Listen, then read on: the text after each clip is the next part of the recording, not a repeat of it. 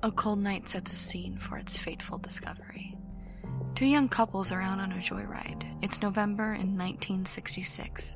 What else are you supposed to do in Point Pleasant, West Virginia? Linda and Roger Scarberry are taking their friends Steve and Mary Mallette to a local hangout called TNT in their 57 Chevy. This area is overgrown with forest and mountain greenery, although it used to be used to store gunpowder and manufacture ammunition for the military.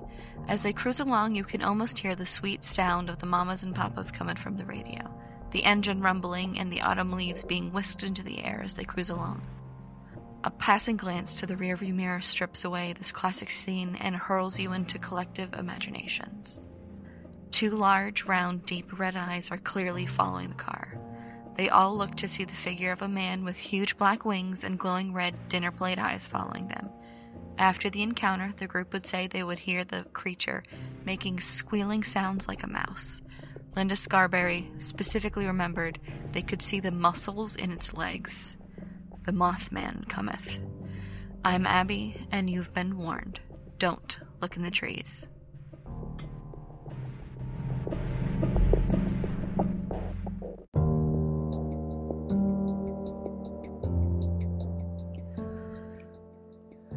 Well, what's up, my fine forest friends? It's me, Abby, back again after some time off. Let me start out by thanking you for sticking with me throughout the time between episodes. You all know this already, but Nick and I both work full time. I'm an OR nurse, and he is a teacher. It makes it a little bit difficult for us to produce these long form episodes because it takes so much planning, research, and effort. We've decided to compromise the podcast in favor of keeping our schedules a bit more regular. A lot of you have kept up regular with me on TikTok, where I've been putting out content pretty regularly. Your support of my content has been really encouraging, and I want to know, I want to thank you all and say that I'm grateful for your patience and your understanding. Now, let's dive back into this week's story. We'll circle back to the story from the intro first. The couple couldn't believe what they had seen. They quickly drove off from Route 62. Linda yelled for Roger to hurry. The couples then saw the creature up on a hill by the large billboard as they went around a curve. It spread its wings and went straight up into the air. They were all terrified and kept yelling for the driver to go faster. The Mothman began gliding back and forth over the back end of the car. We didn't know what it was, and I don't think I've ever been so scared, said Linda. As they went along the straight stretch of road, they were going over 100 miles per hour, but the creature was still able to follow them. They saw it in the back window and saw the shadow go across the car as it flew. They couldn't get away from it. They could also hear the wings hitting the top of the car as they drove. It's even said that it left scratch marks on top of Roger's 57 Chevy. It squeaked like a big mouse, said Mary and they were only able to get away from the Mothman when they reached the edge of the Point Pleasant. The creature disappeared, veering off into a field as they went into town.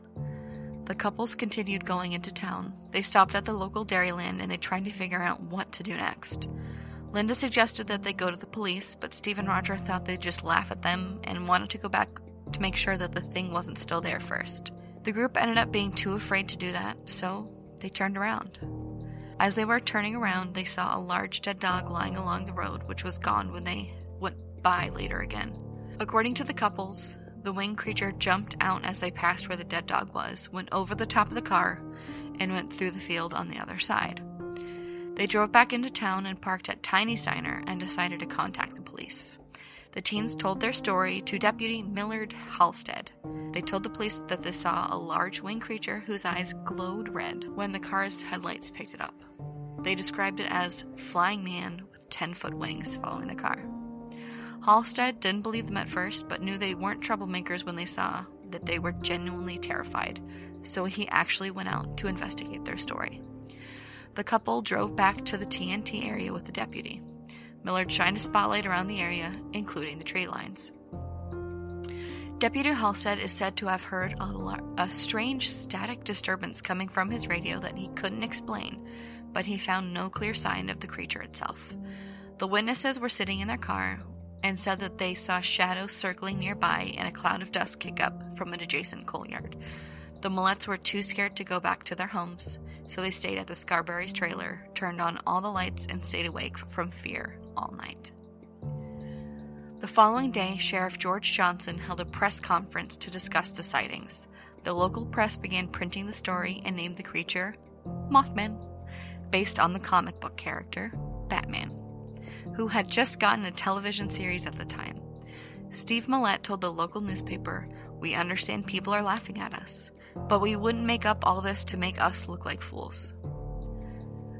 That same day, the couples went back to the TNT area during daylight and found odd looking tracks resembling two horseshoes put together, but smooth. Steve saw something fly up inside a boiler when a door was kicked open. No one stayed around long enough to see what it was. After this original sighting, more and more people began reporting seeing similar things, such as Marcella Bennett's sighting, which happened a day later. Hundreds of cars full of eager people swarmed out into the TNT area at night in hopes of seeing the Mothman. A shadow was cast in the valley of Point Pleasant, and thus began the legacy of West Virginia's Mothman. The story was immediately picked up by the newspapers and spread quickly. Large crowds had already gathered in the TNT area by the next night. Within the week, the papers had already named the creature and were picking up on similar sightings as well as speculating on different explanations on just what was going on. The media storm continued throughout 1966 and 1967. The story was printed locally, nationally, and even internationally. It went over the Associated Press wire and was even featured on the Pacific Stars and Stripes newspaper, which went out to the American troops in Vietnam. In 1970, author John Keel released a book called Strange Creatures from Time and Space, which contained a chapter about Mothman and included this sighting. Then, in 1975, he released his book, The Mothman Prophecies. The story has since been detailed in several books, articles, newsprint, TV, shows, and documentaries. Information can be found at the Mothman Museum, and a retelling of the story has even been immortalized on Bob Roach's Mothman statue in Point Pleasant. Linda Scarberry has said that she and her husband Roger Scarberry had seen the Mothman on several occasions after their initial encounter on November 15, 1966. Many other Mothman witnesses have said to have seen the creature more than once. The story of the Scarberry secondary sightings are often told during the TNT area bus tours and the Mo- at the Mothman Festival. The couple's continued sightings are most likely not printed in the newspapers at the time, but these personal stories were recounted in the correspondence and the interviews. In 2002, Linda did an interview for the book Mothman The Facts Behind the Legend by Jeffrey Wamsley and Donnie Sergent Jr. In this interview, she described an instance in which she saw the Mothman on her roof in December of 1966. Their home, their home at the time was on 13th Street in Point Pleasant, West Virginia. She said, We saw it again about a month after we saw it. We lived on 13th Street. The roof slanted down at an angle from the upstairs bedroom window. I looked out that window. It was sitting down. Its wings were folded around itself, like it was trying to keep warm. It had its head turned sideways, looking through the window, as if it was curious. By then, I had figured out that it didn't want to hurt me. I could just tell by the way it looked at me. I was very curious and wanted to try to communicate with it, but I still didn't know what it was or where it came from, and I was a little scared of it still. It looked so lonely, but not scared anymore. It looked cold too. It was really cold out that night. This wasn't the only supposed encounter with the Mothman on the Scarberry's roof. In local reporter Mary Hyre's letter to author John Keel on July 2, 1967, she wrote about Roger and Linda experiencing more activity of Mothman on the roof. She mentions Linda's mother, Mabel McDaniel, and says that the roof activity occurred over three nights, those three nights being June 29th, 1967, June 30th, 1967, and July 1st, 1967. She said, Mabel said that Roger and Linda swear that the monster has been seen on the roof over the past three nights. Linda even claims that she sees its red eyes and has been a nervous wreck, according to Mabel. I really don't know what they think of this deal. If they really see something or just think that they do. When asked about if Mothman is good or bad, Linda Scarberry said, I don't think it ever had evil intentions. It had numerous chances to harm or even kill me and some other people, but it didn't. I think its main intention was to not get hurt itself. A lot of other people tried to kill it or capture it. I don't think it would have hurt anybody or anything. A lot of dogs started to turn up missing.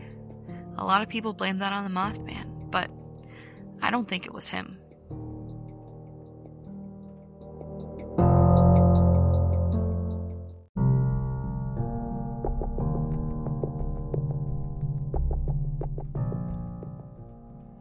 Was looking for more recent stories on the Mothman, but everything turned up dead. Do you have a story about the Mothman? Maybe you have an opinion on his legitimacy. Have you seen him? Heard him? Smelled him? Your stories help to support the podcast, so please send them to dlittpod at gmail.com. That's dlittpod at gmail.com. Okay, so here's how the release schedule is going to go. You can expect a new show once a week between Tuesday and Thursday. Keep an eye out, or even better, follow the show and turn on your notifications for new episodes. I've got plenty of email suggestions for new episodes, but if you've got something specific you want to hear about, send it to the show email. I've linked it in the show notes for your convenience. I want to thank you for listening to this episode of Don't Look in the Trees. Would you like some more content? Follow the show Instagram at Don't Look in the Trees. Follow me on TikTok at, at Abby's underscore Sabota, where I post frequently. You guys are the best, and I hope you keep listening. I've been Abby, and you've been warned. Don't look in the trees. Toodaloo.